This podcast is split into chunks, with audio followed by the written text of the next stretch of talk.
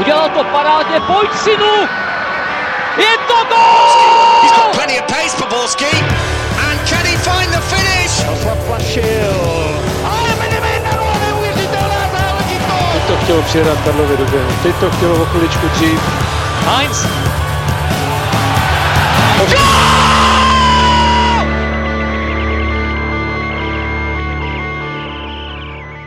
Víkend opět utekl rychle jako Ashraf Hakimi po křídle, bohužel. A proto my jsme opět připraveni, abychom mohli říct, vítejte u nového dílu Fotbal Focus podcastu. Hezký den.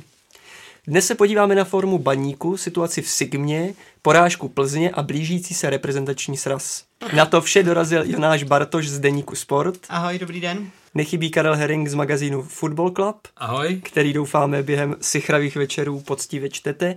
A na značkách je i zkušený podcaster Pavel Jahoda z webu ČT Sport. S krásným chraplavým hlasem ahoj. Jelikož Ondra Nováček má nějaké zdravotní záležitosti, od mikrofonu zase jednou zdraví Hinek Roleček. Hned za čerstva se vrhneme na baník. Když jsme o něm posledně obsáhleji diskutovali, bylo to zejména v negativním slova smyslu. Teď se ale Ostrava docela slibně rozjela. Baník je v současnosti na třetí příčce. E, odpovídají postavení jeho výkony, Karle? Pro Baník hovoří to, že e, teďka hrál dva zápasy doma. U Baníku jsou hrozně velké rozdíly mezi výkony doma a venku. Ale zároveň tím, že podobné problémy má Mladá Boleslav, Jablonec, tak vlastně i díky tomu e, se ocitl Baník na takovém na tak zajímavém místě. On je čtvrtý, jestli se nepletu za, hmm. za Boleslav. Boleslav je třetí teď. A tam, ale zároveň, když jsem se díval na, na minulou sezonu, tak měl Baník v téhle fázi měl, měl víc bodů, měl, měl 24, takže tam nějaký velký posun e, není, ale znovu říkám, tam je nejzajímavější to, že zatímco Baník využívá toho, že je doma silný a využívá toho, že, má, že měl v posledních pěti kolech přijatelné soupeře, což nemyslím jako negativum, ale tak to je. A za, naopak venku měl poslední tři zápasy, které odehrál výkonnostně to bylo, nebo herně to bylo jako špatný, nebo takovým dlí, tak hrál na Spartě, uh, hrál v Jablonci, hrál v Mladé Boleslavi. Zajímavé teď bude ho sledovat, protože jde po reprezentační pauze, jede do Plzně, má doma Olomouc a jede na Slávy. Takže tam si myslím, že se to hodně uh, ukáže, jak na tom je v konfrontaci právě s tou uh, špičkou. Přesně jako no, když se podíváme, tak ty zápasy, které Baník do posud hrál s týmy, které by měly konkurovat v boji o tu špičku, tak jak tady zmínil Karel, všechny prohrál. Ne? Ty vítězství jsou zejména proti týmům, které jsou ze spodní části tabulky a je to ta tabulka v současnosti tak natěsnaná, že na Teplice mezi čtvrtým baníkem jsou nějaké čtyři body, takže ono je to, skutečně stačí dvakrát prohrát a ta tabulka je úplně jinak postavena, ale zároveň je podle mě potřeba zmínit, že na hře baníku, zejména doma, a že na hře baníku je znát, že si to více dá, třeba zejména souhra na pravé straně, kde je Reiter s Filem, tak je znát, že ti dva hráči, jak hrají od začátku podzimu spolu, příliš se tohle nemění, tak i zaprvé Martin Filo si na pravého beka zvykl daleko více, Reiter si zvykl na to, že hraje právě s Martinem Filem a oni tím, jak jsou oba ofenzivní, tak se podle mě velice solidně doplňují, plus oba jsou dobře na tom technicky, takže tohle, jsou tam takové, řekl bych, jisté automatizmy, které, hmm. které na hře baníku jsou patrné a jsou třeba patrnější než na začátku sezóny, kdy jsme byli velice kritičtí vůči hře baníku, ale všechno má to ale, čemu se asi ještě dostane. No, určitě baníku se teď kouká na tu tabulku dobře, čtvrté místo je něco, co, s čím můžou být v Ostravě spokojení, jsou na těch příčkách, kde se bojuje o evropské poháry, ale jak už tady kluci zmiňovali předtím, ne, nelze to přeceňovat, protože uh, ty, ty výsledky z posledních dvou kol jsou proti týmům, které jsou spíše v krizi. A sice dva, dva ligové zápasy, sedm branek, to samozřejmě na papíře vypadá velmi dobře, ale jak říkám, je to proti, proti příbrami a proti Zlínu a doma je baník silný a navíc proti takovýmhle celkům, takže to, to se nedá přeceňovat a ta uh, pra, pravá forma a to, jak to s baníkem můžeme myslet vážně směrem k těm nej, nejvyšším příčkám v tabulce, ukážou teď následující zápasy uh, Plzně, na což jsem, na, na což jsem hodně zvědavý a, a proti Slávy. Na druhou stranu se baníku musí jako nechat, že, že to období, kdy to opravdu vypadalo, že to spíš má zase, že to pokračuje v té sestupné tendenci, tak se, tak se z toho nějakým způsobem dokázal, dokázal probrat, ale takže tohle jako je e, možné ocenit, ale uvidíme opravdu, e, uvidíme opravdu dál, protože si 12 kol hrál sedmkrát doma, což je taky, taky pak znát v té tabulce. Jak jsme řekli, Baník eh, hlavně uhrál body se relativně slabšími soupaři, eh, ale přesto, Jonáši, eh, je tam nějaký patrný důvod nějakého herního vzestupu? Tak trenér Páník tu sestavu občerstvil o, o několik živějších mladších hráčů, udělal tam nějaké změny, kterým se možná trošku dlouho odhodlával, protože on je braný za poměrně konzervativního trenéra, který věří svému nějakému hernímu schématu a, a nerad do toho sahá, ale ty, ty změny, které udělal, se mu povedly. Můžeme začít u Martina Fila, kterému se na tom pravém beku hodně daří. Asi málo kdo by předpokládal, že by právě u takového ofenzivního hráče došlo k tomu, že ho trenér přesune na, na kraj obrany. Martin Fila si tam zvykl vel, velmi rychle a patří teď si k nejlepším hráčům baníku a uh, oproti tomu, když vlastně přicházel za poměrně uh, luxusních podmínek z Teplic a měl to být hráč, který bude tahonem, co se týče gólu, asistencí někde směrem, směrem dopředu, tak teď se ta jeho, jeho role trošku změnila a zatím mu to sedí. Uh, trenér tam sáhnul i do, do, sto, do stoperské dvojice, nechal sedět ty zkušené, zkušené hráče, jako je uh, Václav Procházka uh, se Šindelářem, udělal změnu v brance a ti, ti hráči, kteří dostali šanci, tak, tak mu to vrací a tím si myslím, že ten baník se, se oživil. Nehrají teď třeba na klasický defenzivní štít, že vzhledem tomu, že je zraněný Adam Jánoš, tak hmm. to zase musel ten páník trošku překopat a, a té, té hře to evidentně svědčí. Tam ještě bych dodal samozřejmě pravá strana, jasně. Martin Filo začal i dělat uh, body, což se mu hodně vytýkal, že teď má gól a čtyři asistence, což z pozice pravého bránce je velmi, uh, velmi slušné. Trošku, trošku Reiter by měl, teď udělal jedna plus jedna, ale do té doby měl jednu asistenci jedinou, takže tam ty čísla by měl zlepšit, ale co si myslím, že hodně pomohlo Baníku, bylo vylepšení na levé straně, jo, protože Jiří Fleischmann se vrátil k výkonům z loňského podzimu a tam na levé straně se jim v záloze trápili uh, Granečný s Holcerem. Uh, když se do sestavy vrátil uh, Azevedo, tak to hodně pomohlo. On se bylo to spíš nečekané, protože on se nevracel v nějakém dobrém rozpoložení, ale šel, šel výkonnostně hodně nahoru, odjezdil to, takže si i takový uh, odpustek se tak trošku vykoupil.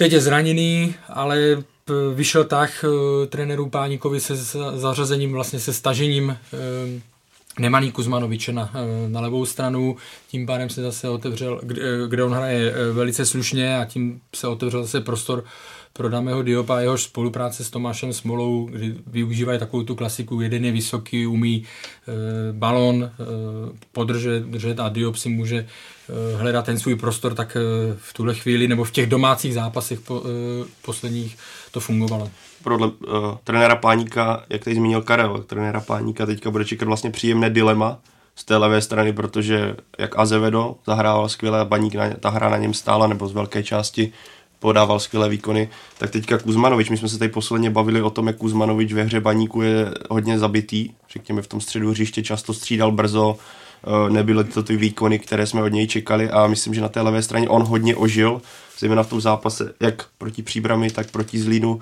bylo vidět, že ta levá strana mu sedí víc, nehraje tolik zády, naopak dostává míče spíše do běhu, kdy on může pracovat v rychlosti, může ukázat tu techniku. Bylo tam několik momentů, kdy on si dovolil jeden na jednoho a Baník z toho hodně těžil. V obou těch zápasech, kdy Baník hrál hodně přímočaře, hodně právě se snažil hrát přes křídla, kde je ta síla v rychlosti, jak u Reitera, tak u Kazmanoviče. A na, v návaznosti na to vlastně nastala ta, to duo Diop Smola, které vlastně poprvé v sezóně nastoupilo spolu.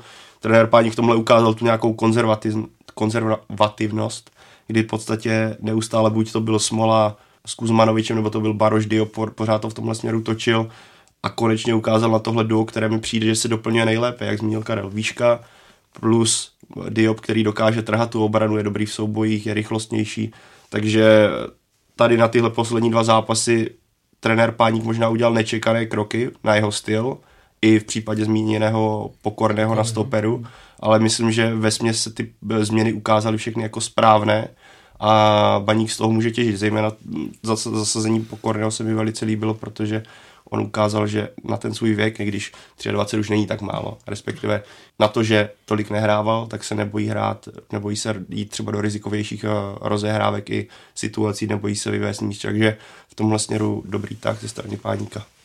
Jak silný uh, má podle vás vliv uh, Jakuba Pokorného na hru Baníku? Co jsem se bavil uh, s lidmi z Baníku, tak oni říkají, že to je ty hráč, který si potřebuje věřit. Jo? A, takže i tady uh, lze pochválit trenéra, protože ho dal do utkání uh, doma, u kterých se dalo předpokládat, že nebude takový, pod takovým tlakem a hlavně po té pauze uh, herní praxe, že jo, tak uh, potřeboval asi nějakou jistotu. Ale je to, uh, je to, zatím je to pozitivní, protože, jak zmiňoval Pavel, on má velmi slušnou, velmi slušnou rozehrávku. Uh, když se podíváme na čísla Václava Procházky z téhle sezony, tak ty jsou až zarážejícím způsobem špatné. On v nějakých eh, těch tabulkách, nebo ne v nějakých, prostě v hodnocení, že Instatu a tak dále, on patří někam eh, ke konci eh, třetí desítky. Slabý, slabá úspěšnost přihrávek, soubojích, soubojích někde okolo 60%, což je na, na stopera téhle úrovně, řekněme, z týmu top 5 je, je málo, takže a byl takový, byl nevýrazný u Martina Šindeláře, tam vlastně to už to je ten typ stopera, který hraje, hraje a najednou vám během zápasu udělá prostě jednu, dvě, eh, dvě velké minely. Takže je to sympatický krok z pohledu baníku i proto, že se mu právě eh, eh, vyčítalo, že hraje hodně až se, se starým mužstvem a tak dále. Takže tohle je, tohle je zajímavý krok, ale samozřejmě velký testy, jak už tady jsme mm. několikrát opakovali, velký testy přijdou po reprezentační pauze. Jemu určitě pomohlo, že udrželi třikrát nulu pokornému. Mm. Teďka baník vlastně od té doby, co on nakoukl do základu, tak byl pohár, příbram, zlín, všechno mm. s nulou, což, jak tady zmínil Karel, to na to sebevědomí musí zahrát strašně moc, plus plus jsem něco chtěl říct a dobře mě to vypadlo, takže je to velice fajn, takže Jonáši chop se žezla. Počkej, ale, a ty vzpomínej.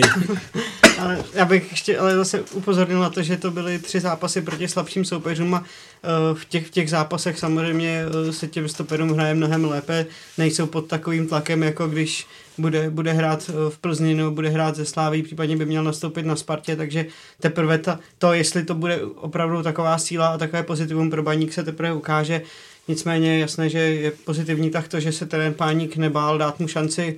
Co vím, tak Baník s ním byl spokojený uh, s jeho výkony za, za B mužstva, takže proto tam si o tu, o tu šanci řekl a pro Vaška Procházku to zase může být takové trošku jako nakopnutí do toho, aby začal víc pracovat a aby si každý z těch hráčů uvědomil, že, že to místo nemá jisté, protože tohoto samozřejmě u každého i u těch zkušenějších hráčů pak funguje Eh, ten moment, kdy, kdy najednou ho trenér posadí a on, on si řekne, aha, tak něco, něco je špatně, nemám to, nemám to místo předplacené, takže třeba pak zafunguje i to, že když se znovu dostane eh, posléze Václav Procházka do, do akce, tak třeba budou ty jeho výkony také vypadat jinak. Takže to si myslím, že je to hlavní pozitivum a hodnotil bych skutečně až, až po těch uh, velkých zápasech, jak, jak on zvládne ty těž, těžké soupeře.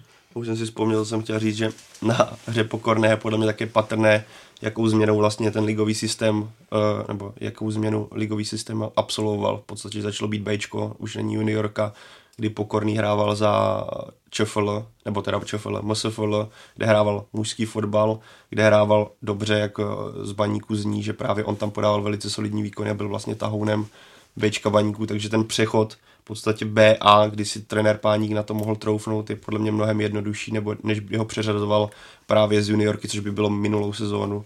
A takže ten skok není tak velký, což si myslím, že taky na těch výkonech se může okamžitě podepsat a myslím, že na pokorné hoře to je znát. Baník znovu potvrdil, že doma je hodně silný, venku ale nadále tápe. Proč, Jonáši?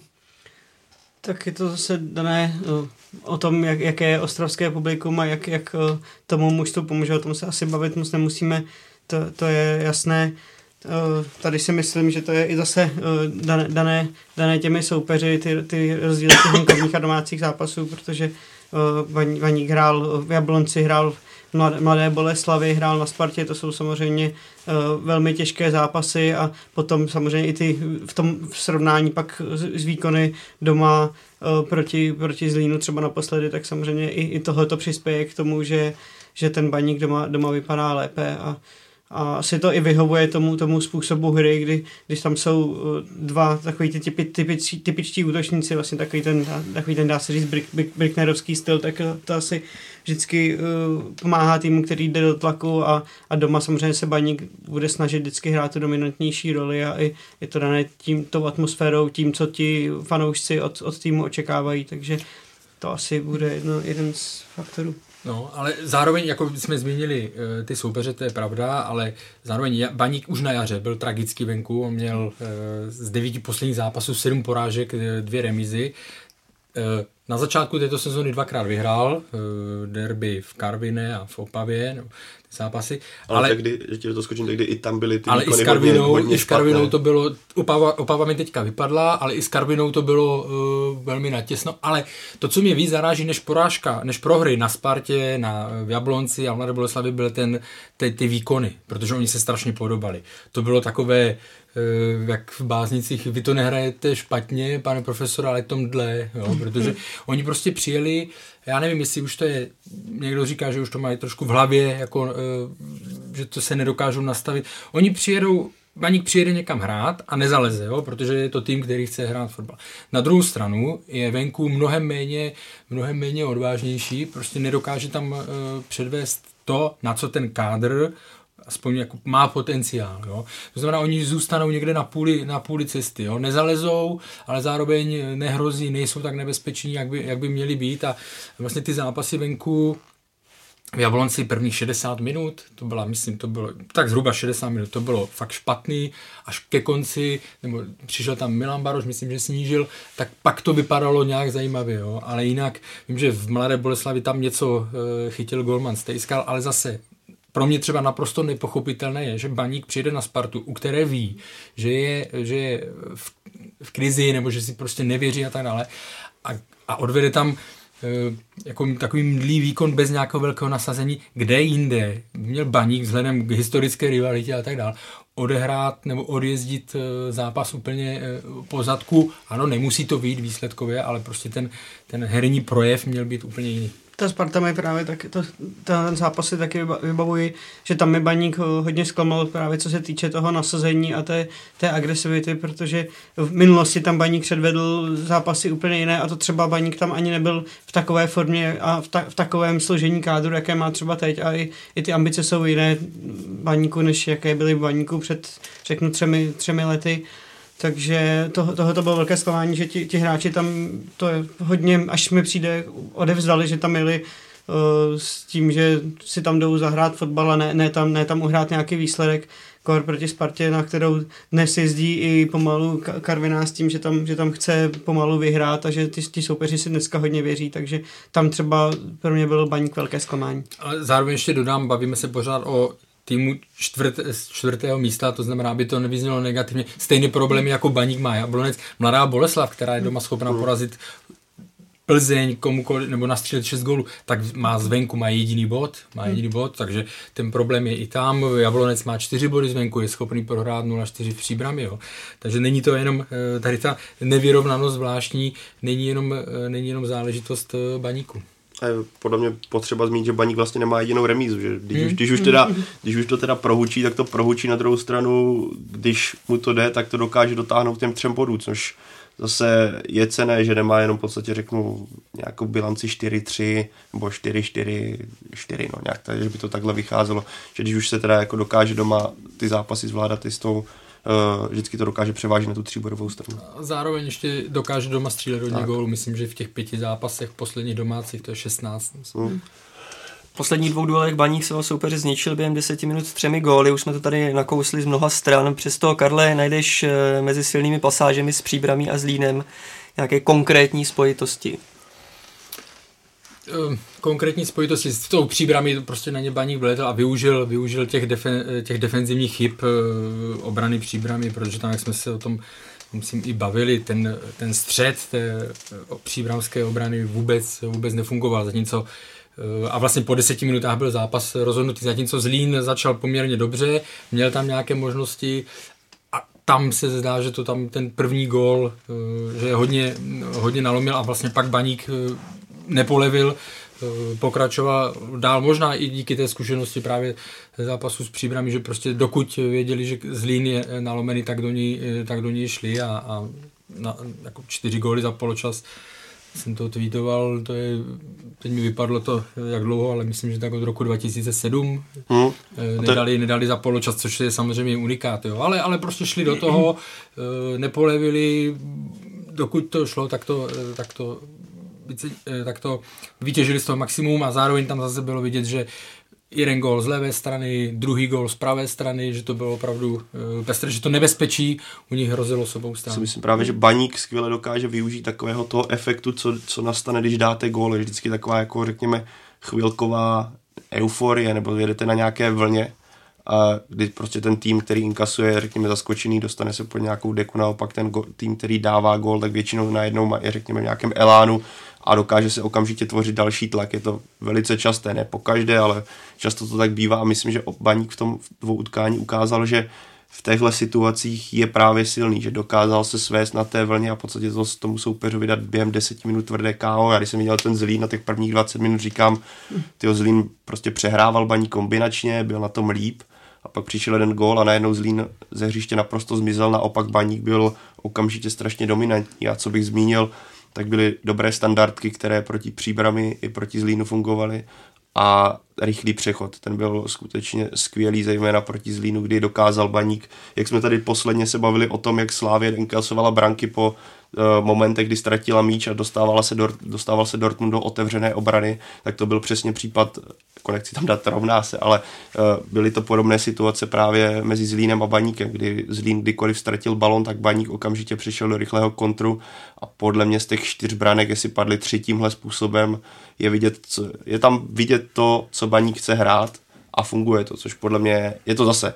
B, jsou to soupeři, kteří mají teďka jisté problémy, zejména v defenzivě, ale je tam prostě vidět, jak se chce Baník profilovat, jak chce hrát, což podle mě je velice cené, protože když nevidíte tu, ten rukopis, tak je to vždycky problém. A když se bavíme ještě ty rozdíly, proč venku, doma a tak dále, Baník by potřeboval ustálit tu výkonnost a tam třeba, to se týká hlavně středních záložníků, jo. Jim se teďka podařilo relativně slušně v těchto, nebo velmi dobře nahradit v těchto zápasech Eh, vykart, zraněného Adama Jánoše. Eh, Milan Jirásek odehrál oba dva eh, zápasy velmi, velmi dobře, byl v těch gólových akcích, se tam podílel, ale oni, a to stejný je Robert Hruby, oni prostě nedokážou zahrát 4-5 zápasů v řadě na, na slušné úrovni. Jo. Tam jsou pak výkyvy a zejména v těch zápasech venku Eh, bývají, bývají nevýrazní. Hm, jako, vím, že jsme se tady baníkem vždycky bavili, že ta rozehrávka je pomalá a často stereotypní.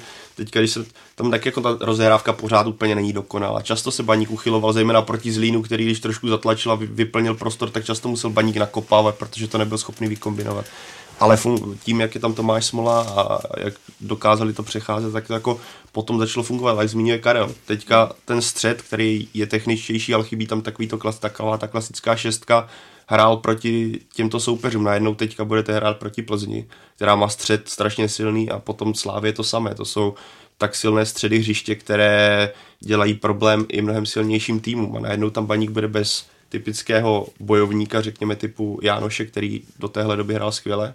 A jsem zvědavý, jak se právě v tomhle směru baník popere, protože teďka tam byli, řekněme, techničtější kluci, kteří dokáží s míčem třeba lepší věci než Adam Jánoš který je razantnější a větší bojovník, ale pro zápasy proti špičce to bude zase znát podle mě trošku jinak. Takže Pavle, na útok na vedoucí duo v tabulce to nevidíš?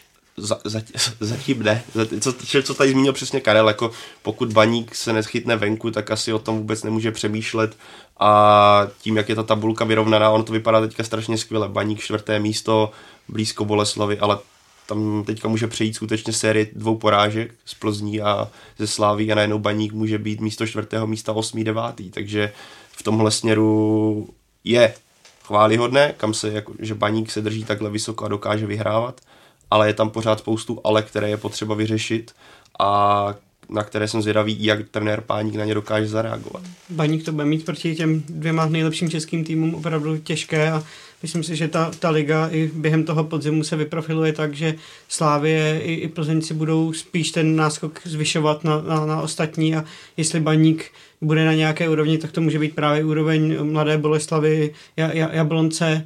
Ehm, myslím si, že, ta, že Sparta také bude spíš nahoru a že Baník může hrát operárové příčky, ale proti Slávy i proti Plzni to bude mít nesmírně těžké, protože oba týmy si myslím, že na tu, na tu ligu pořád mají vyšší kvalitu. U Slávy je to samozřejmě ještě, ještě extrémnější, která je odskočená mnohem víc, ale i, i Plzeň si doma, především doma dokáže s těmi soupeři poradit, takže byl bych uh, upřímně velmi překvapený, kdyby Baník třeba v Plzni Eh, dokázal, dokázal uhrát byť nějaký bod za remízu. Ještě u Baníku, eh, vlastně my jsme se i tady v minulosti bavili, pokud jsme rozebírali o pozici e, trenéra Páníka, jestli mluvilo se hodně, že, e, že by měl přijít e, Luboš Kozel.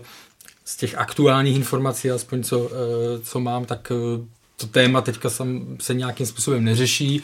Odpadá, myslím, že se i sklidnila atmosféra e, v kabině. Na začátku tam byly trošičku já nevím, jak to nazvat, ochlazené vztahy nebo e, mezi trenérem a Milanem Barošem, který nehrál.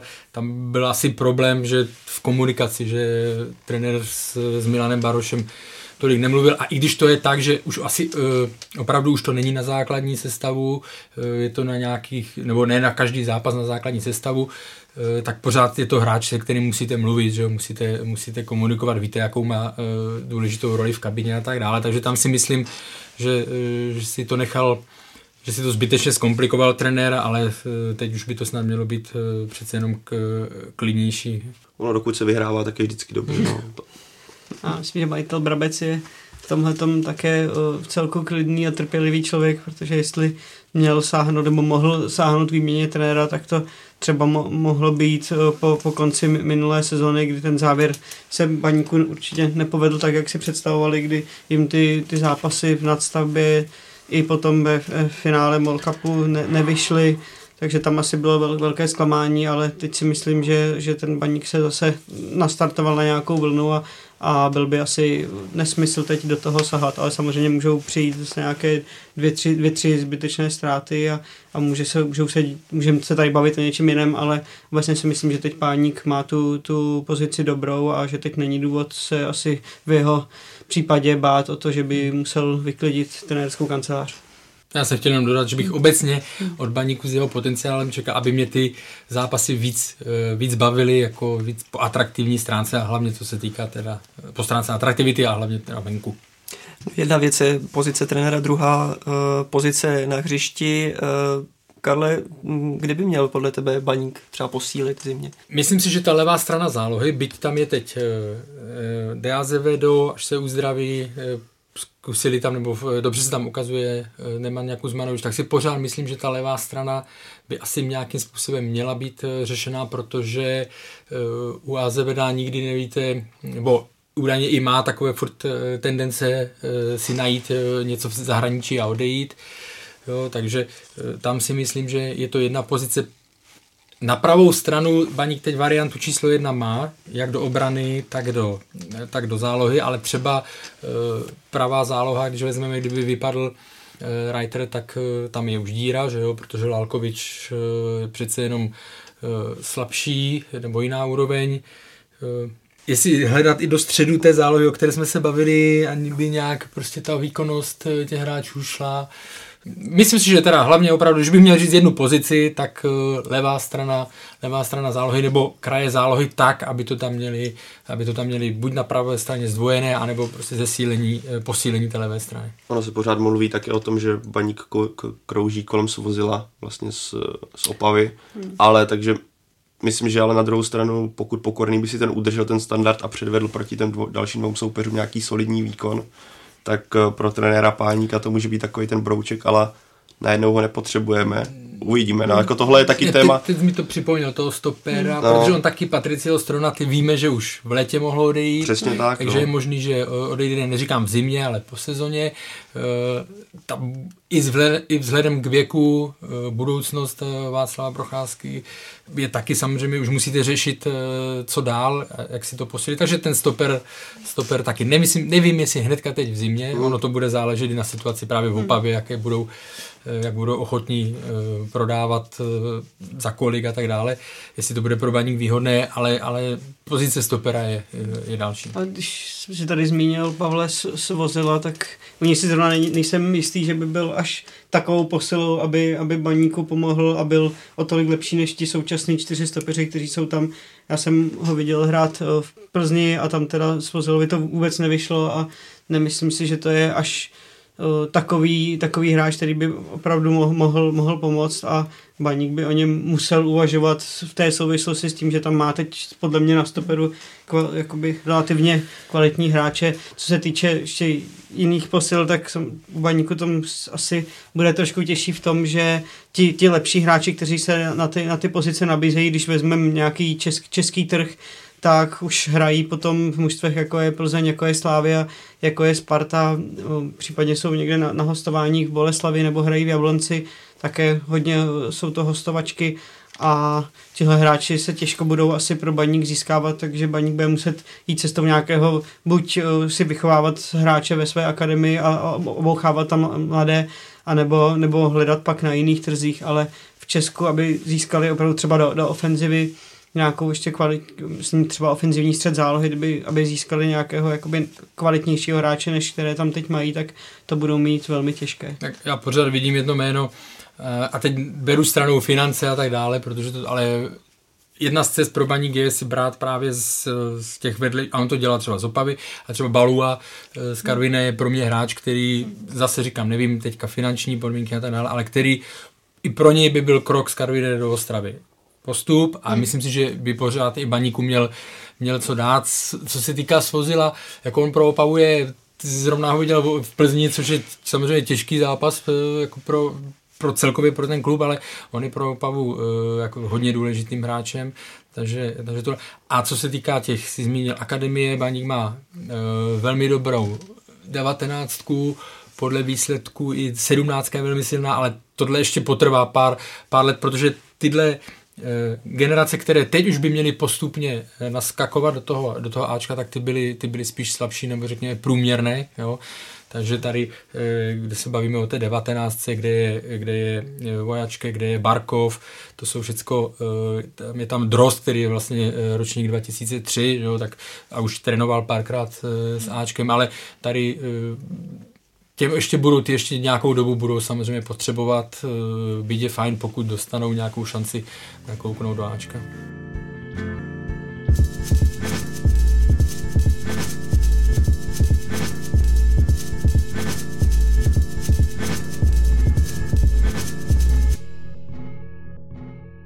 Ze Slezska nyní pojďme na Moravu, přesně do Sigmy, která osmkrát v řadě v soutěžním utkání neprohrála a zároveň v lize třikrát remizovala. O situaci na Hané mluvil po telefonu Michal Kvasnica z deníku Sport. Sigma má za sebou 12 kol pod koučem Radoslavem Látalem. Michale, jsou eh, v Olomouci s jeho prací spokojeni a plní očekávání? Co se týče bodů, tak ano, i když si umím představit, že takové tři body navíc eh, za ztracená utkání na Bohemce se Slováckem, Karvinou či v Edenu v hlavách olomouckých hráčů i funkcionářů stále jsou, takže to podvědomé zklamání tam určitě je, nicméně osmé místo, jeden bod ztráta na šesté Slovácko, to je slušný start, díky kterému vlastně Sigma ve hře pořád o evropské poháry, navíc drží šesti zápasovou neporazitelnost, to se taky cení, plus nezapomeňme zmínit osmi finále World Cupu, takže eh, po, té, po tom dlouhém angažmá Václava Jilka to, to bude chvíli trvat, ale myslím si, že mají dobře nakročeno. Kdyby si měl po více než dvou měsících zhodnotit, eh, co se vše za Látalovu éru změnilo, co bys vypíchnul? No, v úvodu sezóny to bylo marka, markantnější než teď, kdy se Signě téměř všichni uzdravili. Přesto teda jednou z výrazných novinek eh, je důvěra v mladé odchovance. No, trenér Látal dal první ligové minuty už několika hráčům a i těm dalším mladým dává najevo, že s nimi počítá, což eh, Václav Fílek moc neměl, přestože silný ročník 99 vyhrál dorosteneckou ligu, vyhrál juniorskou ligu a patří k těm nejlepším v republice, Ono e, to souvisí s čistkou, kterou Radoslav Látal provedl už v létě. On se zbavil Poloma, Dvořáka, Chvátala, ti se olomouckými oporami stejně nestali a na jejich místa povolal právě ty talenty z vlastní produkce. No další novinkou je, samozřejmě to vidí každý, sázka na fyzický fotbal, více soubojovosti, náročnější jsou tréninky, běhá se víc, posiluje se, víc to bolí, no a s tím samozřejmě souvisí úplně odlišný styl fotbalu, to je kapitola sama o sobě. Mm, teď si to právě popsal jiný styl fotbalu. Uh, už si na něj hráči zvykli a plní ho na 100% nebo je někde ještě problém? To ještě bude určitě nějaký čas trvat. Jak jsem říkal na začátku, vemte si, že Václav Chilek byl v Olomouci tři a půl roku a většina hráčů z toho nejužšího kádru, hlavně těch 93, s ním byla po celou dobu jeho angažma. Takže přeorientovat se po takové době během tří měsíců na úplně něco jiného, to snad ani moc nejde. Ty porodní bolesti navíc mohou být o to delší, že jde podle mě o změnu jednoho extrému na úplně druhý extrém.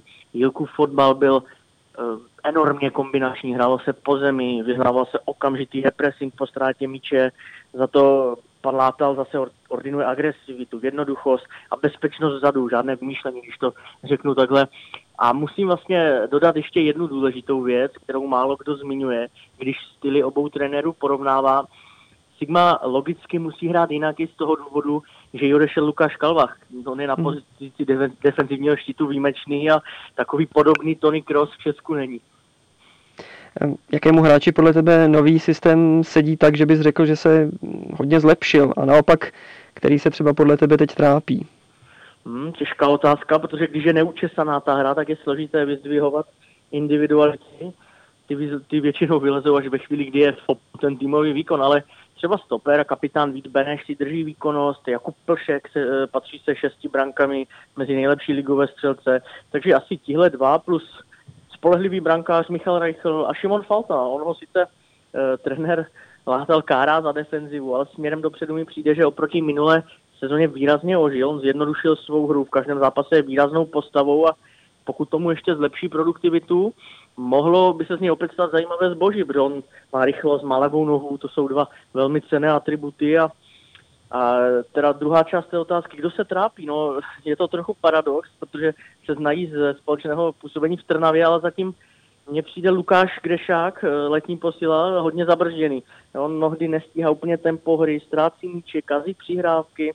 Podle mě od posily si vedení klubu určitě představovalo víc a i proto možná Grešák naposledy vypadnul ze základu, tam o ten si naopak říká třeba hlasitě odchovanec Ondřej Zmrzlý, no a trošku je mi líto třeba Václava Jemelky s Davidem Houskou. Oni, nedá se říct absolutně, že by hráli špatně, ale je na nich hrozně vidět, že s novým způsobem hry zatím bojují. A to je velká škoda, protože zrovna tíhle dva podle mě patří na svých postech k tomu nejlepšímu v lize jenomže jsou zvyklí na větší fotbalovost, no tam vniknou ty jejich technické, kreativní přednosti.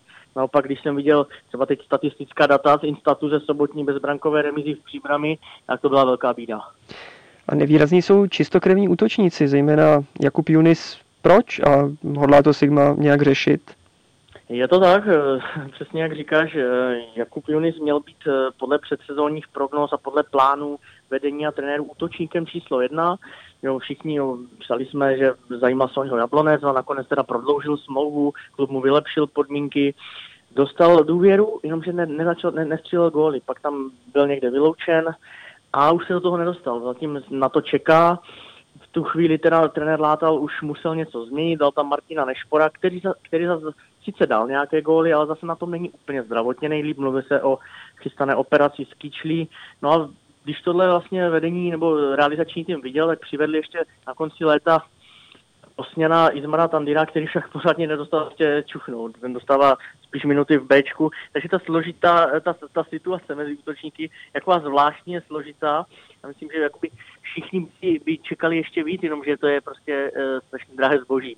Takového kvalitního útočníka, který, má, který je zárukou nějakých deseti gólů, tak na to Olomouc asi nemá. Mm-hmm. Mluvilo se o tom, že tým už eh, podílkem stagnoval. Řekl bys, že určití hráči dostali nový impuls? V tomto ohledu určitě. Chtě nechtě, prostě po těch téměř čtyřech letech přijde o potřebování nebo nějaká ponorka na obou stranách. Někteří měli svá místa jistá, jiní se naopak za boha nemohli do sestavy dostat a ten tým už na podněty realizačního týmu nereagoval tak jako na začátku. Olomouc začínala být čím dál více čitelná, což je teď přesně naopak všichni jsou v pozoru, dostali novou motivaci. A kromě rozdílných trenérských metod jsou totiž Žílek s Látalem odlišný i lidsky. On nový kouč je emotivnější, jedná víc na rovinu, prostě čerstvý vzduch, takže v tomhle odpověď ano, nový impuls a v tomhle asi jako zlepšení. Sigma teď ale v Lize třikrát nevyhrála. Kde byl podle tebe problém? No, sice třikrát nevyhrála, ale vezměme v potaz, že dvakrát to byly venkovní remízy. Z Jablonce je pod ceny vždycky a s Příbrami, která v této sezóně hraje doma velmi dobře taky. Takže jediným tím problémem byla třeba Plichta 2-2 se Slováckem doma, kdy Hanáci hráli vlastně proti deseti, dostali se do vedení 2-1, ale neudrželi ho. Přišla, přišla laciná ztráta míče, nepokryli protihráče. Tam, tam byl jako trenér hodně naštvaný, zlobil se na koncentraci, lehkovážnost, zmiňoval absenci nějaké osobní zodpovědnosti. No ale jinak velký problém bych tom neviděl. Předtím vyhráli celkem v pohodě doma nad Opavou, nad Teplicemi, remizovali na Spartě, to jsou všechno zajímavé výsledky.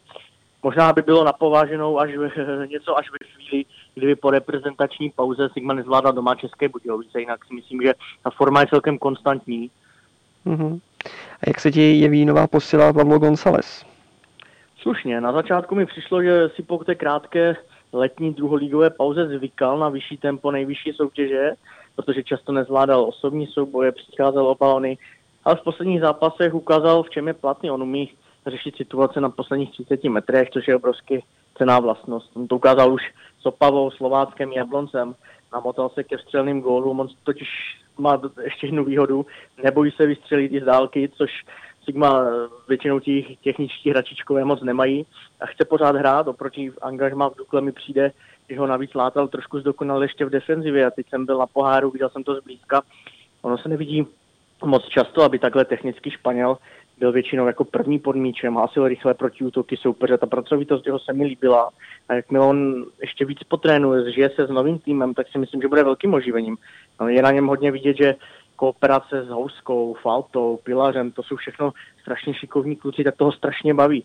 Pamatuju si, když jsem se na jaře třeba bavil eh, s Václavem Mílkem a přišlo na řadu téma Dukla, tak už tehdy mi říkal, že Pablo González se mu jako fotbalista moc líbí, takže sice se ho nedočkal on, ale e, sportovní manažer Ladislav Minář už ano, klub ho měl vyhlednutého delší dobu, takže to, to nebyl jakoby nějaký vystřel, to neznámá.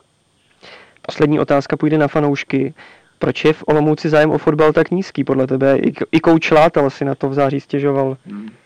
Uf, no, to je, to je těžká dlouhodobá otázka. Marketing, vztahem mezi klubem a fanoušky, specifická povaha Hanáků, škraloupy z minulosti, víc korupční aféra, konkurence v podobě hokejové extraligy. Toho je, je tady toho fakt hodně, každopádně je to škoda, protože plný Andrew stadion je nádherný.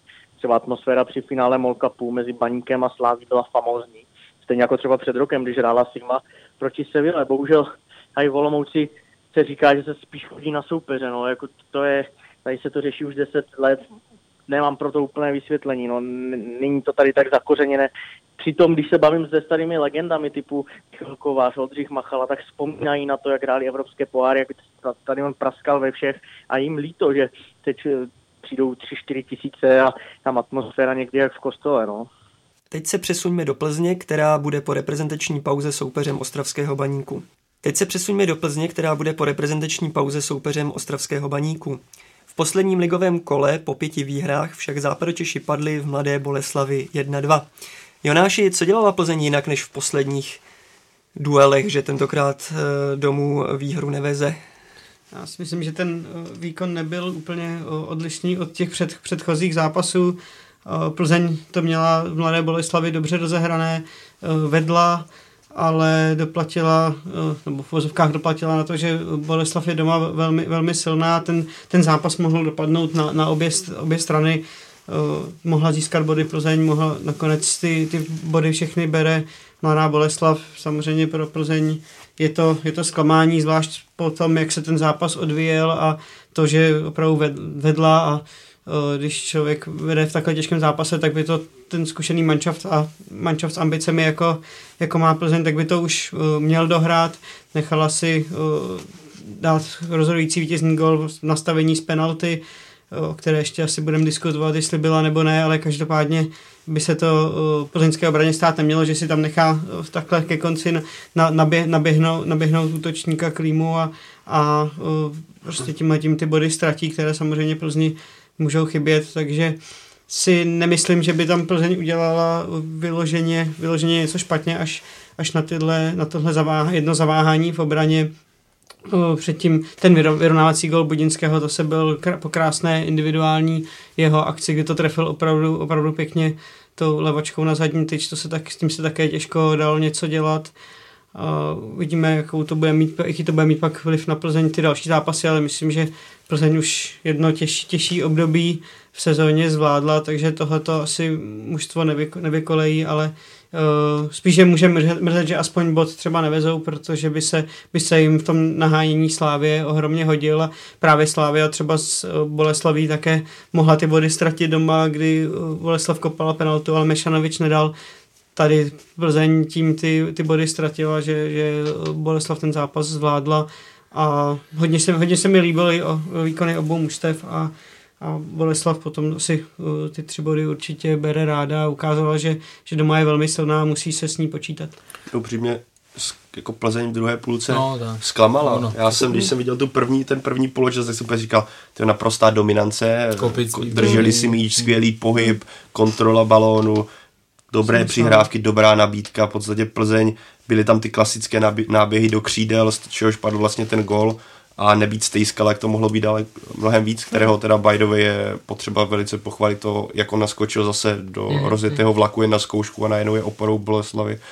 Ale to, jak se vlastně se ta druhá půlka změnila, kdy Boleslav jako kdyby někdo prostě takové to zvýšil stupeň motivace, nebo byl to ten první gol, který podle mě okamžitě jako byla to ta vlna, na které se ale Boleslav potom dokázala vést do konce zápasu a Plzeň nedokázala navázat na to, co bylo v té první půlce. Bylo sama všude dřív, jenom zvýšila tlak na, na rozehrávku, byla v lepší pressingu a Plzeň vlastně v té druhé půlce se vůbec nedostala k tak dominantním jako pasážím a strašně se mi líbí vlastně ten systém Boleslavy ala Marek Matějovský, který opět prokázal, jaký mm. jako je to fotbalový genius na české poměry a jak vlastně si sedí tady ten, řekněme, nějaký ten trojúhelník Mešanovič, Komličenko, Matějovský, kdy oni dávají ty míče, kdy on dokáže dávat ty míče za obranu a Plzeň s tím měla několikrát problém a líp to řešit, tak to mohlo být i mnohem horší. A nákup Budinského se opět ukazuje, jakože ze strany Boleslavy skvělý tah. A my jsme se tady bavili, co to je, 14 dní, tři týdny o tom, jak Boles, že Boleslav je doma strašně silná, ale že ty těžké zápasy teprve přijdou a byl to zápas z Plzní a byl to zápas, eh, byl ještě někdo s někým hrál doma, myslím s Baníkem, tak. Hmm. A je vidět, že to opět zvládla Boleslav skvěle a to, jak hraje doma, to je super práce trenéra Webra a jenom to, jak se, že se nebojí dávat hráče do základu, kdy hrál napravo mladý Klíma, nebojí se dát Tatajeva na stopera. Tady tyhle kroky se ze strany Boleslavy se mi velice líbí a myslím, pro mě to bylo bylo to hlavně na Českou ligu velice atraktivní utkání. Bylo to jak na Slávii, tak i teď Boleslav hraje skvěle v tempu a Plzeň s tím měla v druhé půlce obrovské problémy. Jako Boleslav má velmi dobře poskládaný tým a opravdu tím potenciálem musí hrát v podstatě o to třetí místo. To, eh, a jako když si uvědomíme opravdu, co, eh, jak mizernou bilanci má venku, tak eh, by měla být normálně ještě výš. Co se týká Plzně, já souhlasím, že první poločas ano, lepší a pak ten druhý, druhý poločas odešla. Pro mě Plzeň, když se podíváme do té tabulky, tak jako to ne, pro mě to není nějaké překvapení. Samozřejmě způsob, jakým si nechala tu, ty body nebo bod utéct, je na takový tým jako nealarmující, ale zbytečný, nebo jak to říct.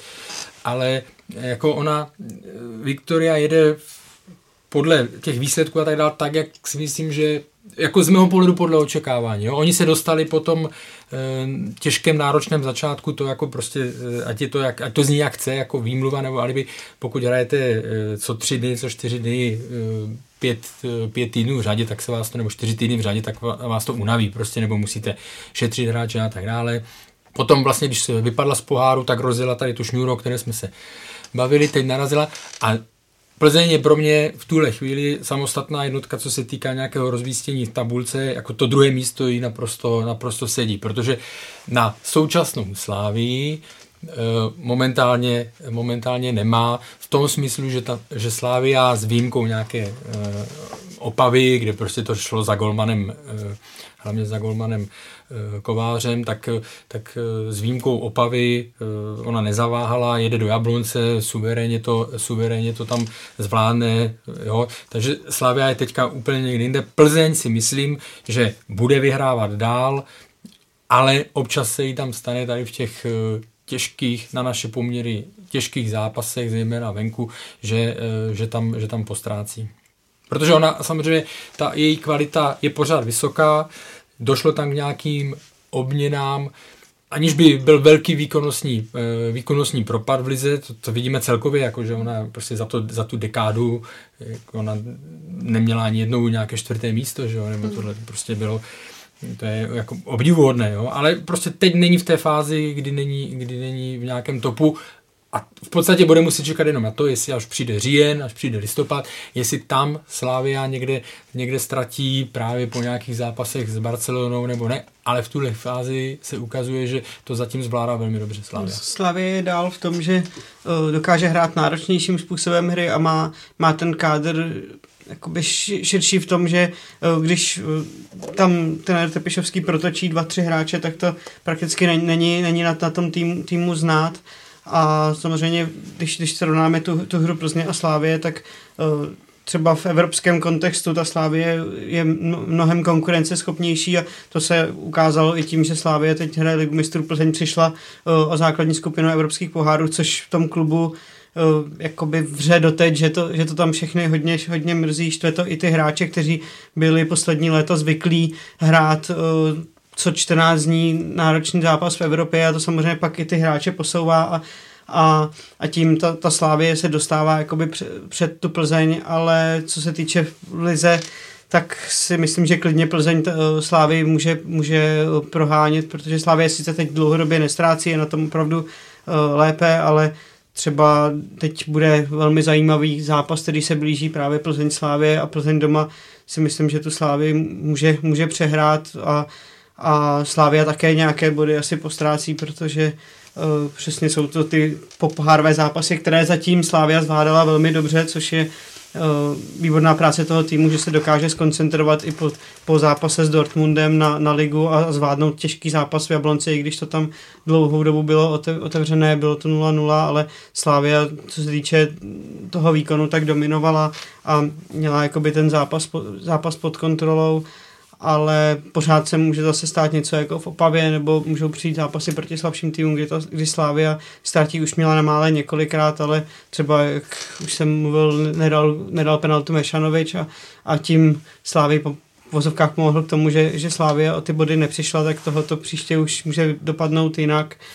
A myslím si, že prostě v, v té lize ještě Plzeň, protože má jednu soutěž a ne, nebude muset tolik točit ten kádr a ta její základní sestava je pořád silná. Ti hráči jsou hodně, hodně sehraní, ten, ten styl trenéra Vrby je tam daný a uh, myslím si, že to v, tý, v té lize může platit a že, že Plzeň bude další zápasy zvládat a bodově s tou sláví bude držet krok zase Jonáš tady zmínil, že Slávě může ztrácet, což samozřejmě se může stát, co jsme viděli. Zároveň si nejsem úplně jistý, že Plzeň je tak silná, aby ona nestrácela. No. A bodový rozestup je v současnosti 6 bodů, což je nic, když máte oba zápasy vlastně vzájemné spolu, ještě nadstavba, kde jsme viděli minulý rok, jak to dokáže tabulkou zamíchat, ale Plzeň se, pokud se bavíme čistě o boji o titul, tak Plzeň už teďka se tou porážkou dostala pod jistý mírný tlak a ten zápas eh, v Plzni, který bude z, jako z pohledu fanouška jako atraktivní, kdyby, kdyby Plzeň zase to, ne, kdyby to nezvládla, tak díra 9 bodů už je, bude podle mě tak markantní, že se strašně pitomně bude dohánět, ale je to pořád 6 bodů, vidíme, že skutečně se dá ztratit i v Opavě, i v Karviné, takže ta sezona ještě bude dlouhá a vyrovnaná, ale zároveň si myslím, že 6 bodů už, už jako je to takové to první varování, ale hele, Slávě jede dál, protože ten zápas v Jablonci byl v podstatě po, po totální kontrolu a byla tam čekání na gól ze strany Slávě. Zastavme se ještě uh, u klíčového momentu utkání v Mladé Boleslavi. Uh, pokutový kop, Karle, ty si na Twitteru psal, že si jim tedy nejsi jistý. Jak to vidíš s odstupem pár hodin? Já jsem uh, to bral tak, že ano, nebo nebyl jsem si jistý, protože vlastně jsem si díval na to, když jsem viděl těch pár závěrů z pohledu Golmana, co on udělal vlastně, co měl dělat jiný on. Hmm. To vytáhl, pak šel, nějak, samozřejmě nějakou setrvačností a ten hráč hráč z, mého pohledu prostě pro, přes něj připadl, ale pak vlastně Luděk Mádl, který měl podobný uh, pocit nebo názor, že mu to přišlo jako přísná penalta, tak, uh, tak konzultoval to s bývalým rozhodčím Kovaříkem, ten to popsal jako faul, tak já s tím, že, že tam byla zvednutá noha, já s tím, já s tím problém nemám. Mě spíš zarazilo t, jako by ty věci, ne že okolo, ale vlastně byl zákrok a teď se dívali na Sudio Lercha a několik vteřin, několik vteřin váhal, už se vlastně jako by hrálo dál já teď nevím, jestli v takovou situaci nechával výhodu a pak vlastně se otočil a rozmyslel si to, konzultoval v 90. V 90. nějaké minutě, nebo které to bylo, tak bych spíš čekal, že se půjde, že se půjde podívat, no, takže z tohoto pohledu ale říkám, možná te, té, nohy jsem si, té nohy jsem si v té první fázi nevšiml, takže nemám s tím problém, jako rozhodně netvrdím, že by, že by uh, Plzeň byla zaříznutá a tak dále, to, to vůbec ne. Ono je dobře vlastně takové to téma neustále. Spíš jsem to bral pro mě jenom z, no. opravdu z toho pohledu Golmana, co on vlastně může uh, udělat jinak jo, v, tu, v, ty, v tu fázi. Já jsem právě taky prvotní moment byl takový, že zákrok, pak ho srazil, ale pak jako vlastně, co jsme slyšeli za argumenty, tak to vlastně bylo nějakým způsobem pochopitelné, ale podle mě je dobře i v nějaké neustálem omílaném tématu, ale Plzni se připískává, silným sem připískává, že když vezmeme poslední dva zápasy Boleslavy, tak, Bolesl, jak, tak Boleslav měla vždycky 90. minutě penaltu, ať už to bylo mhm. proti Slávy nebo teďka proti Plzni, takže je tam ten signál, že v podstatě penalta může být i proti Plzni. Já teda doufám, že David Limberský to nějak rozdýchá, že tu kariéru dneska neukončil, nevím, tím jsem nic nečetl, jestli to skutečně pověsil na hřebík, jak to psal, ale jako... Pověsil takhle, na Instagram. Tak, tak, jako... přemýšlíme si se vlastně takovou penaltu jako v posledních jako měsících viděl, myslím, že ne, ale vlastně byl tam, byla tam nějaká prodleva, ale to, že to sudí Lerch vlastně pískl i bez toho, aniž by mu poradilo nakonec video, že, jo, že, že to ne, nebylo jako, že hra pokračovala a pak by to přerušila, ale že to vlastně pískl sám, je podle mě super. Já co, já co mám informace, tak právě uh, Lerchovi to video potvrdilo do, slu, do sluchátka, že on řekl, uh, mám pocit, že to je penalta, On, oni mu řekli, jo, penal, penalta, ne, nemusíš, se, nemusíš se na to jít dívat, takže on teda potom pískl a, a potvrdil ten svůj verdikt, který si myslel, jak říkal Karel, z pohledu Golmana uh, by mě to hodně, hodně štvalo, protože vlastně opravdu Hruška nemohl udělat nic moc jiného. Uh, tu první střelu, že Klíma ještě stihl, stihl vystřelit, sice byl blízko Hrušky, ale vystřelil to Hruška vyrazil, protože byl, byl rychle u něj a pak tou setrvačností došlo k té, té srážce, jak moc Hruška tomu jakoby pomohl, že třeba nadzvedl nohu nebo nenadzvedl, jak chtěl ještě zabránit útočníkovi k tomu, aby šel přes něj, to asi ví jenom, jenom on, ale těžko ten pohyb kontrolovat, nicméně k, k té srážce a, a kontaktu evident, evidentně došlo, byl to tvrdý střed, takže písk, písknout se to dalo, uh, nemyslím si přesně mluvit o nějakém záře, zářezu, Plzně tady v tom případě určitě nesmysl, nazývat to přísnou penaltou se to taky rád. Kdyby to rozhodčí ne, nepískl, tak asi taky dokáže vysvětlit, proč to nepískl, ale vzhledem k nějakému výkladu pravidel a k tomu, že tam opravdu ten, ten střed byl evidentní, tak, tak se ta penalta pískala správně a souhlasím tady s uh, klukama, že je dobře, že, že ti mhm. rozhodčí mm-hmm. se ne, nebojí písknout takovouhle věc uh, proti Plzni, proti Slávy nebo i třeba proti Spartinu, proti těm silnějším týmům a ukazují, že, že tyhle ty týmy to nemají předplacené a je to nějaký signál vůči, vůči veřejnosti, že, že ti rozhodčí nemají, nemají z toho strach a to za mě určitě velké plus. Hmm, souhlas. Před časem se mluvilo hodně o konci, o možném konci Pavla Vrby, e, pak se vítězilo. E, je vlastně změna trenéra stále aktuálním tématem v Plzni, nebo už na západě Čech je v tomto směru ticho po pěšině Jonáši? Tak teď si myslím, že je ticho po pěšině, ale to jak uh, známe vedení plzeňského klubu, tak tam se to může vždycky rychle změnit. Stačí, aby Plzeň třeba doma vysoko prohrála nebo ztratila nějakým evidentním způsobem zápas uh, ze Sláví nebo i ztratila body ten, ten zápas předtím s Baníkem a tohle téma může být znovu velmi, velmi rychle na, na stole, protože tam uh, pan Šádek, když nejsou výsledky, tak dokáže udělat vel, velký uragán a Eh, ten Rodba teď, teď si tu pozici jakoby zachránil, dá se říct, že, že má, má, má to místo pevnější, protože ta šňůra těch pětiligových výher celý klub trošku uklidnila po tom obrovském zklamání z toho vyřazení v pohárech, ale pořád, pořád jsou, je tam to ale, že kdyby, kdyby opravdu ztratili pár zápasů, tak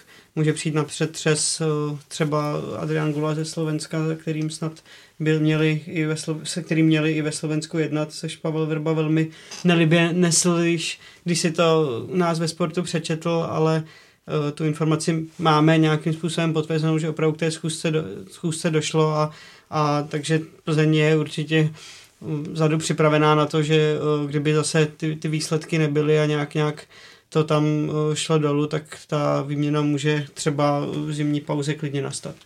Jo, ke zkusce došlo 100%, ale nemyslím si, že i kdyby se zhoršily výsledky, že by to došlo eh, opravdu v průběhu té sezony, tam by čekali až na zimu, nebo v průběhu podzimu, tam by hmm. čekali, eh, čekali na zimu. Eh, ale zároveň si myslím, že Plzeň normálně, neříkám, že bude dělat v sérii šesti výher a tak dále, ale že normálně okolo toho, že bude vyhrávat i nadále. Tam ještě bych dodal, že trenér má smlouvu do, smlouvu do konce této sezóny, takže tam samozřejmě je otázka, hmm. jestli vůbec uh, klub a trenér budou mít pak zájem na nějaké dal, další spolupráci, jestli opravdu to nedoj, nedojde jenom teď do konce této sezóny a, a pak Plzeň se vydá jinou cestou. Uh, bude to zajímavé. Já, kdybych si měl vsadit, tak uh, bych řekl, že příští sezónu už trenér Pavel Roba v Plzni působit nebude ale tam bys na to neměl ale žádný kurz. já si taky, jako taky bych si typl, jako přímě, kdybych teďka měl říct, tak si myslím, že Pavel Verba příští rok už trenérem Plzně nebude, že to bude, že to možná, jak jste zmiňovali, byla nějaká prvotní schůzka s Adrianou Gulou a možná to byla nějaká schůzka, kdybych si měl typnout ve stylu, ale buď to bude teď, nebo prostě po sezóně. Tak eh, nezapomínejme, že Pavel Vrba, eh, pokud přijde nějaká nabídka eh, z ciziny, která by ho lákala, tak on tam má i i výstupní klauzuly, která se musí do nějakého data. A myslím si, nebo jsem to i slyšel, že v téhle fázi, pokud by Plzeň měla nějakou svoji náhradu, což se mluví zatím teda o Adrianu Gulovi, že by ani ty peníze, které tam by měla vyinkasovat, tak pokud by došlo k nějaké oboustranné dohodě, že by ani nepožadovala nebo ne v takové, v takové výši. Ještě se musím zeptat na jedno jméno. Jonáši, eh, jak to v současnosti vypadá s Romanem Hubníkem a má vůbec v sestavě místo, když se podíváme, jak se rozehrál Jakub Brabec? Tak nejen jako Brabec, oni vlastně všichni tři, tři stopeři hrají v Plzni nadstandardně a zatím si nevybavím zápas, kdyby eh, některý z nich opravdu jako vyloženě, vyloženě propadl, jak, jak Lukáš Hejda, tak Luděk Pernica jsou na Českou ligu opravdu nadstandardní hráči. Lukáš Hejda i vlastně členem širšího kádru reprezentace, Jakub Brabec členem reprezentace.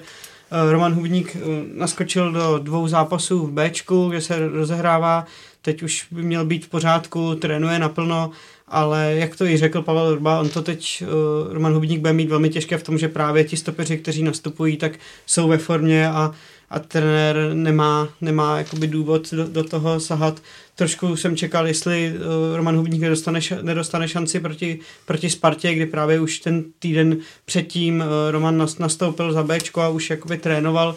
Myslím si, že kdyby ty stopeři nehráli tak, jak, jak hrají teď Plzni, tak by třeba uh, Roman už naskočil proti Spartě, protože je to vždy ohromný, vždycky to byl ohromný líder a na tom příště je znát uh, jednak svou nespornou herní kvalitou, tak, tak především tím, že dokáže to mužstvo řídit, organizovat. Uh, třeba Lukáš Hejda vždy vedle Romana Hubníka hrál o poznání lépe, protože Roman Hubník ho, doká- ho dokázal jakoby hlídat a, a být tím šéfem obrany a, a Hejdův výkon šel nahoru, ale já bych teď hodně pochválil Jakuba Brabce, který se opravdu velmi adaptoval a ta, ta jeho výkonnostní křivka šla teď hodně, hodně nahoru. Uh, dostal kapitánskou pásku od trenéra Vrby, což je zase nějaký projev toho, že mu opravdu věří a uh, myslím si, že Roman to bude mít opravdu hodně těžké a uh, třeba může dojít k tomu, že i uh, v zimě změní působiště, půjde někam buď na hostování, nebo, nebo to zkusí v jiném týmu, protože Roman se vyjádřil v tom, v tom smyslu, že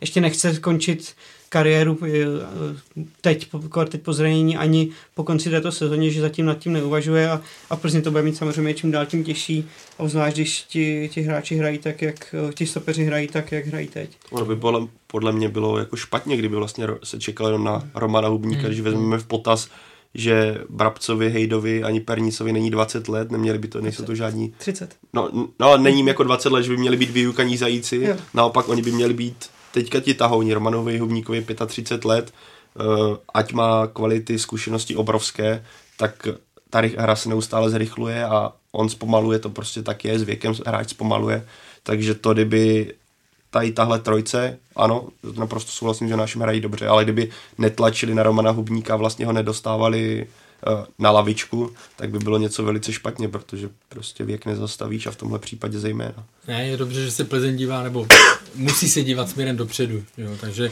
Tak. eh, nemá, eh, jako, ani není v situaci, aby, aby dělala nějaké eh, emergency, jak se to řekne, prostě nějaké nouzové No. řešení nebo rychlé, rychlé řešení. Jako víme samozřejmě, že se ta situace vždycky ve fotbale se může, se může otočit, ně- někdo se zraní, což nikomu nepřejeme, ale, ale může se tam dostat eh, během, během měsíce, jo?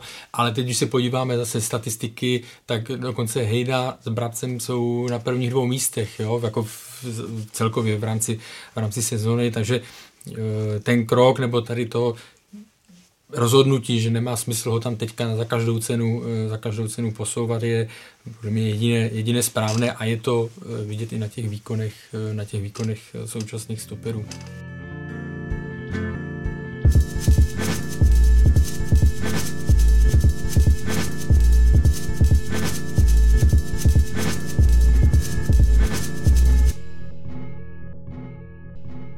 Na závěr se ještě podívejme na reprezentaci, kterou čeká kvalifikační duel s Anglií. Ve Wembley to byla demolice. Karle, co musí Češi udělat jinak, aby dosáhli na lepší výsledek? Hodně toho musí udělat, protože samozřejmě si vzpomínáme na ten, na ten zápas, který se, který se vůbec eh, nepovedl. Nemůžeme opomenout eh, velkou, velkou sílu velkou sílu Anglie, ale samozřejmě Češi musí být, nebo reprezentace musí být v domácím prostředí mnohem, mnohem aktivnější, mnohem eh, odvážnější a teď je otázka, jestli, jestli je toho ten současný tým, respektive jestli trenér uh, dokáže zvolit tento, eh, tento způsob hry, protože ty zápasy v září tomu, tomu příliš nenasvičovali. Jo? Takže to bude, to bude z tohoto pohledu to zásadní. Jo? Jinak samozřejmě bude to zajímavé, nebo bude to pro trenéra Šilhavého těžké i v tom, že teď jsme všichni viděli v Lize mistrů, že se dá hrát s těžkým týmem řekněme, odvážně, jo, a může to, nepřineslo to třeba body s Dortmundem, ale tohle. Takže teď asi bude těžko eh, obhajovat nebo nějaký, nebo když se představí s nějakým vyloženě hlubokým defenzivním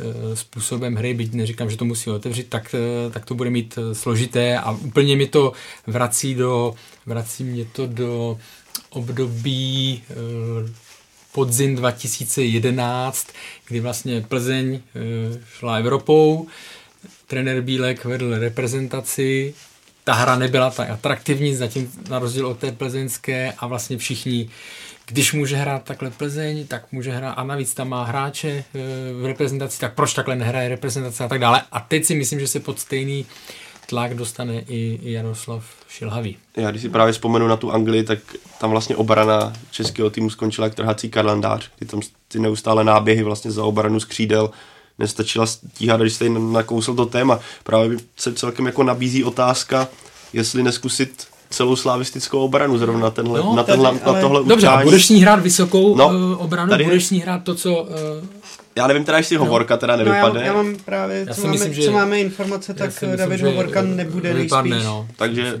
takže tohle téma je tím pádem pasy, ale celkem mě zajímalo, kdyby byl, jestli by trenér, protože eh, je tam velké, velké procento slávistů, kteří jsou naučení na nějaký systém hry, zmínil jsi to tady ty, Karle, jak dokázali obstát proti Dortmundu a víme, že trenér Šilhavý na tu kostru vlastně slavistickou sází, to se na tom se nic nemění. A pro mě, pokud bych postavil dva hráče vedle sebe, kteří by byli podobně kvalitativně na tom a měl bych si vybrat z jeho pohledu, tak zvolím toho slavistického hráče, protože proč? Protože do toho systému zapadne lépe a můžu praktikovat, třeba můžu to stavit na tom, na co jsou zvyklí. Takže tady je otázka třeba, jestli by postav, eh, jestli posadit uh, Ondřeje Čelustku, Pavla Kadeřábka, který podle mě by šel posunout v tomhle utkání. Já si to třeba dokážu představit. Teďka už je to jenom čistě teorie, ale dokážu si představit, že, slá, že by skutečně česká reprezentace s tou slavistickou obranou, která by byla vlastně podpořená, že vyhrál Tomáš Souček a Alex Král, eh, že by to takhle mohlo jako fungovat velice dobře, kdyby skutečně praktikovali to, na co jsou z toho klubu zvyklí a vůbec by mě to vlastně nepřekvapilo. Teďka tím pádem, kdy vypadne David Hovorka, tak to téma je asi pase a tím pádem je to sice jenom dílek, ale myslím, že i tohle znamená trošku jinak zvažování nad tou sestavou. Tam by právě asi pro trenéra Šilhového bylo velký otazník, jestli nevsadit na tu, na tu trojici, trojici, která Slávě teď funguje velmi dobře, myslím Ondřeje Kudelu, Davida Hovorku a před nimi, před nimi Tomáše Součka, kteří právě v těch uh, evropských zápasech proti těm silným týmům tam dokázali velmi, velmi dobře pokrývat, když vezmu Inter, tak Romela Lukaka i, i proti Dortmundu zahráli dobře, ale vzhledem tomu, že David Hovorka vypadá, že není úplně stoprocentně fit a že to bolavé koleno ho asi na ten sraz nepustí. Teď, když to pouštím, natáčíme, tak ještě to nevíme stoprocentně, ale je to dost pravděpodobné. Tak uh, asi potom ten trenér Šilhavý vsadí uh, na, na stoperskou dvojici Čelustka Brabec, když bych měl říct, a pak už samozřejmě už od nich se to bude odvět a už to nemůže být jakoby ta, slavisti, ten slavistický styl, který teď, Slav, uh, teď Slavia praktikuje.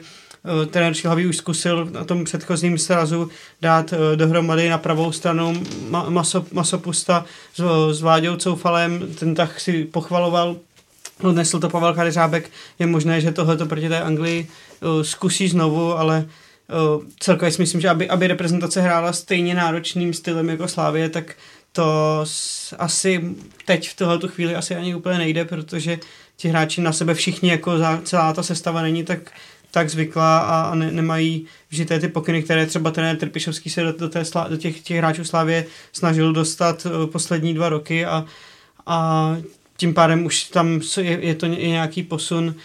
Eh, prezentace asi bude hrát trošku jinak, ale přesně jak o tom mluvil Karel, uh, je teď pod tlakem veřejnosti a toho, že to Slávě to dokáže, tak proč by to ta reprezentace nemohla hrát taky, ale samozřejmě Anglie je velmi uh, ohromně těžký soupeř a Eh, co musí udělat, jinak Češi musí se vyho- především vyvarovat individuálních chyb a všichni musí odehrát prostě nad, nad, standardní, nad standardní utkání, ale i tak uh, si myslím, že ta, ta Anglie jako je strašně, strašně těžký soupeř na to, aby, aby se s nimi dal být domácím prostředím nějaký bod uhrát.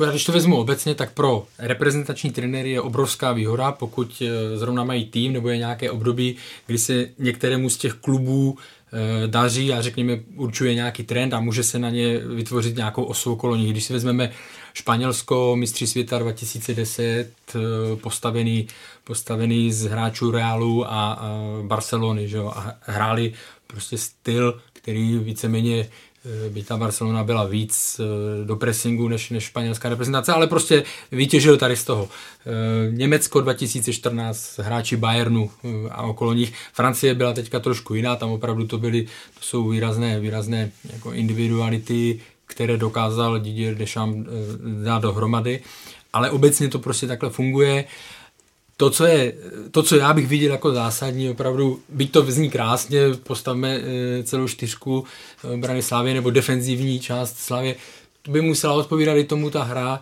to znamená, hrál by trenér, nebo taktika, hrál by trenér Šilavý s vysokou e, linii zadní e, obranou, e, presoval by národní tým tak, jak, e, tak, jak umí presovat Slavia, protože když vám vypadne pressing nebo ne to, tak, e, vám, tak je to sebevražda s tou vysokou s tou vysokou e, za, jako defenzivní čtyřkou. Že jo? Takže není to tak jednoduché, e, byť, se, byť samozřejmě tam těch hráčů Slávě bude hodně a, a zaslouží si to, ale, ale tohle propojit je strašně, je strašně e, náročné a mě třeba zaujalo obecně i pro ty hráče vztah jako nebo jak vnímají, když jdou hrát za reprezentaci a tak dále.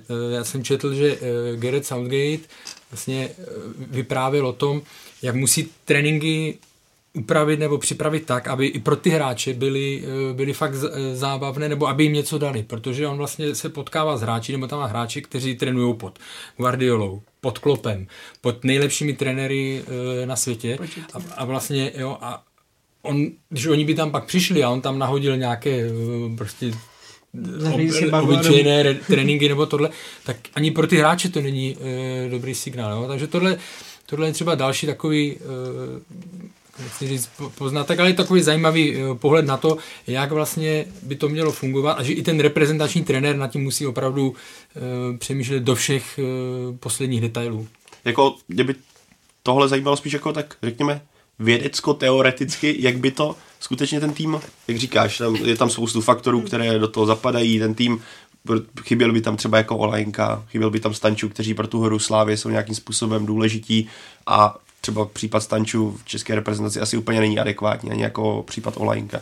Na druhou stranu by mě skutečně zajímalo, jako vidět to třeba, nevím, nějaké vizualizaci, jestli by ten tým aspoň částečně dokázal opakovat ten systém, co hraje ve Slávi. Kdyby to skutečně postálo na té jako slavistické kostře v defenzivě komplet a v záloze z velké části, jestli by se té hře přiblížili a respektive jak moc odlišná by byla a jaké chyby by z toho vznikaly.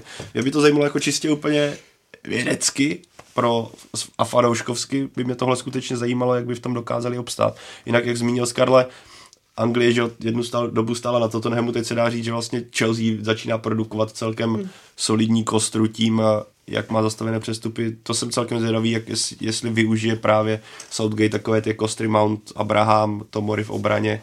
V to, na tohle jsem případě Anglie taky zvědavý, jak vlastně dokáže navázat na to, co se třeba v Premier League daří a co teda v současnosti třeba nevychází tolik, kdy to trhem se nedaří, jak to postaví. Takže bude to, myslím, zase strašně zajímavý duel, ale favorit je jasný. No. Ale, ale zároveň v porovnání s, s, s Jarem, tak eh, řekněme, že Anglie se nenachází v takové, eh, v takové pohodě i ty mm. hlavní postavy, tak jak eh, na jaře. Tak. Takže třeba nějaká, samozřejmě ta šance tím, že hrajeme doma, tak musí být vyšší, ale prostě je to jeden z dílků té mozaiky, které by třeba, které bych mo- Určitě, mohli využít. Když to Kane, Tottenham Crazy, Manchester City. No, no, ale, ale, ale ne, ne, Sterling, ne, Sterling je pořád tak, eh, to, jo. ale Manchester United tak, třeba. Tak, no, víš co, ale měl jsi to, když vezmeš ten zápas té Anglii, nahadil jsi tam Hacna Odoje, který teďka na dlouhou pauzu. Je to, jako já jsem na to strašně jako zvědavý na to utkání jako samo o sobě, jak s tím poučením z toho prvního utkání, kdy tam docházelo jako k určitým a výrazným chybám, jak se z toho česká reprezentace dokáže poučit pro domácí zápas a jak, protože když jsme viděli teďka výkon Kosova v Anglii, které to dopadlo 5-3, tak tam nastoupilo trošku jiným stylem a nebylo to, skončilo to samozřejmě porážkou, pěti inkasovanými brankami, ale dokázali vyprodukovat ty tři no, Ale zase, když Anglie potřebovala, tak tam zabrala to, to, to jo. Kosovo přehrála, ale samozřejmě výsledek ale byli schopni dát tři góly. 5-3 je určitě sympatičtější a Kosovo dopředu to bylo vidět i na tom zápase s českou reprezentací, že je na tom velmi dobře. Eh, pokud se Češi rozhodnou opravdu, a trenér Šilhavý to v uvozovkách riskne, že opravdu řekne těm krajním bekům, aby, aby hráli výš, nebo celá ta obrana, aby hrála výš, eh, může to být eh, zajímavé, ale obávám se, že síla Sterlinga nebo Sancha je taková, prostě, že by to jako mohlo si, obávám, že by to mohlo dopadnout spíš velmi špatně, ale to nechci říct, že by měl trenér Šilhavý sadit spíš na tu jakoby de- defenzivní konzervativní taktiku, protože si musí se hrát odvážně jako doma a ne, ne, nemůže se to Anglič, Anglii nechat, nechat zadarmo. Každopádně Anglie sem přijede asi ohromně namotivovaná, protože trenér Southgate řekl, že by si rád po tady tom srazu už připsal jistotu postupu, takže tady budou tady mít i fanouškovskou podporu velkou a myslím, že opravdu jako to bude extrémně náročné ty, ty angli, tu angli, hlavně tu anglickou ofenzivu chytat a je asi jedno, jestli hrajou v Anglii nebo, nebo tady v Edenu. Obligátní otázka, která nemůže chybět. Pavle, co říkáš na nominaci a chybí ti v ní někdo? Snad nebo přebývá? Chybí. No pokud, pokud vypadne David Hovorka, tak ten v ní bude chybět, ale Spíš tam jsou pozitivní věci, jako třeba Ladislav Krejčí teďka pravidelně začal hrát v Boloni, teďka dával gól, uh, dal gól i Jakub Jank, to, to jsou, jako jsou to takové ty, tak, Vládě Darida, prostě takové ty věci, že si pamatuju rok zpátky, jsme, když jsme eh, bilancovali před sezónou, jaký čeští hráči hrají v zahraničí a jaký ne, tak to bylo hodně depresivní. Teďka ne všichni zase hrají, ale je tam jistý progres. Třeba jsem hodně zvědavý na Zdeňka Ondráška, který posledně jsme to tady zmiňovali, hraje jenom MLS, jako v uvozovkách jenom, ale kde ta pozice útočníku je trošku jiná, protože útočníci jsou tam často jako kupované hvězdy, zatímco defenzíva bývá slabší, a, ale on má teďka skvělou formu, dal snad posledních sedmi zápasech šest branek, takže na něho jsem zvědavý a nečekám, že teda nastoupí proti Anglii, ale třeba proti severnímu Irsku přáteláku bych si typl, že by ho tam trenér mohl dát ale jako celek asi, když jsem si to projížděl, tak tam asi není jméno, které by mi chybělo. Teďka, se vrát, teďka vlastně byl dodán Lukáš Kalva, který v Plzni podává superové výkony, což si myslím, že zase adekvátní nominace, takže není to, dřív, dřív to bylo výraznější v tomhle, teďka můžu říct jenom asi úplně za mě v pořádku. Hmm. Jak velká ztráta je, Karle, podle tebe zranění Davida Pavelky? No tím, že, tím, že nebyl ani v září, že jo, tak se to těžko, eh, se to těžko nějakým způsobem hodnotí. Eh, Jaroslav Šilavý ho má, má rád, že jo, to se, to se ví, nebo jako, že na něj eh, spoléhá. Mm, jako neviděl bych to v tuhle fázi jako fatální, ale oslabení to nějakým způsobem je, protože na jaře on patřil, jestli si dobře vzpomínám, tak patřil k těm lepším hráčům. A Jonáši, jak vidíš nominaci Patrika Šika, který po posledním reprezentačním srazu dlouho v Lipsku nehrál kvůli zranění a první minuty nazbíral až teď o víkendu? Tak eh, nominace je určitě v pořádku, pokud Patrik Šik je, je eh, zdravotně ready, tak eh, na něj ten Šilhavý logicky spolehá, když Patrik Šik má ty čísla v reprezentaci opravdu nadstandardní, dává góly snad každý sraz, který tady je, takže zase bude to útočnou jedničkou, v, jaké, v jakém přijede rozpoložení a formě to samozřejmě bude, to teprve uvidíme, určitě pro něj to se bylo složité to, že přišel do nového angažma a hned zraněný, čím se ta pozice potom buduje o, pozná, o poznání hůř. V Lipsku se teď asi seznamoval s tím týmem, možná trenér Nagelsmann si myslím, že mu chce dát jakoby postup, postupně ten čas, hlavně, aby, aby si zvykl na ten herní způsob, na, na ten styl, jakým vůbec tam, tam oni, oni hrají, co, co od něj chce. A na druhou stranu Patrik Šik teď přijede určitě s velkou, s velkou chutí zase eh, v reprezentaci si zahrát. On, on tu reprezentaci má teď dlouhodobě rád, je pozitivně naladěný, protože se mu tady daří. Takže já, já mu věřím, že, že zase eh, bude určitě patřit těm českým lepším hráčům a, a přál bych mu, aby se v Lipsku, v Lipsku chytil, a, ale bude to mít samozřejmě velmi těžké, i, kdy, i když prostor, pokud bude zdravý, tak, tak ten prostor dostane a bude to na něm. Pavle, ať už zápas s Anglií dopadne jakkoliv, bodově, nebodově, bereš to tak, že klíčové bude stejně až měření sil s Kosovem v listopadu? Tak ono to tak myslím i vychází bodově, že pokud papírově dopadne všechno tak, jak by mělo, tak ano, tak to vlastně bude klíčový zápas, který rozhodne o všem.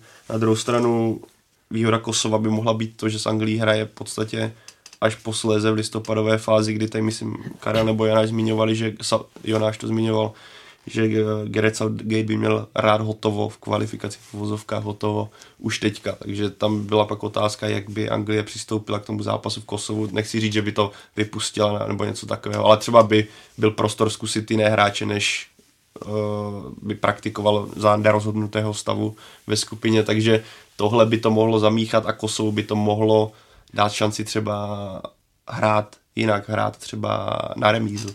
Ale jako čistě teoreticky si skutečně myslím, že ten zápas v listopadu bude naprosto klíčový a rozhodne o všem. No. Protože Anglie je přece jenom pořád tým odskočený trochu jinde, trochu na, na jiném levelu než je Česko a Kosovo v současnosti. A ne, nesmíme teda zapomínat na to, že Česko pak jde do Bulharska, kde pořád musí vyhrát. A ano, měl by to být jednoznačný zápas, ale i v takových duelech už jsme viděli, že se dá klopítnout velice snadno. Amen.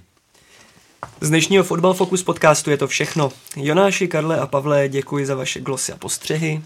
Díky za pozvání. Příští týden asi nepřijdu, protože mi Pavel nakazil. tak jsou, díky za pozvání. jsou fotbalové bacily. Ty, na, tady ty na člověka nejdou. A díky taky vám, že nás posloucháte. Další díl budeme natáčet po reprezentačních zápasech. Tradičně připomínám naše adresy, tedy fotbalfocus.cz, čtsport.cz a všechny podcasty jsou také na Spotify, Soundcloudu, v iTunes i na YouTube. Mějte se hezky.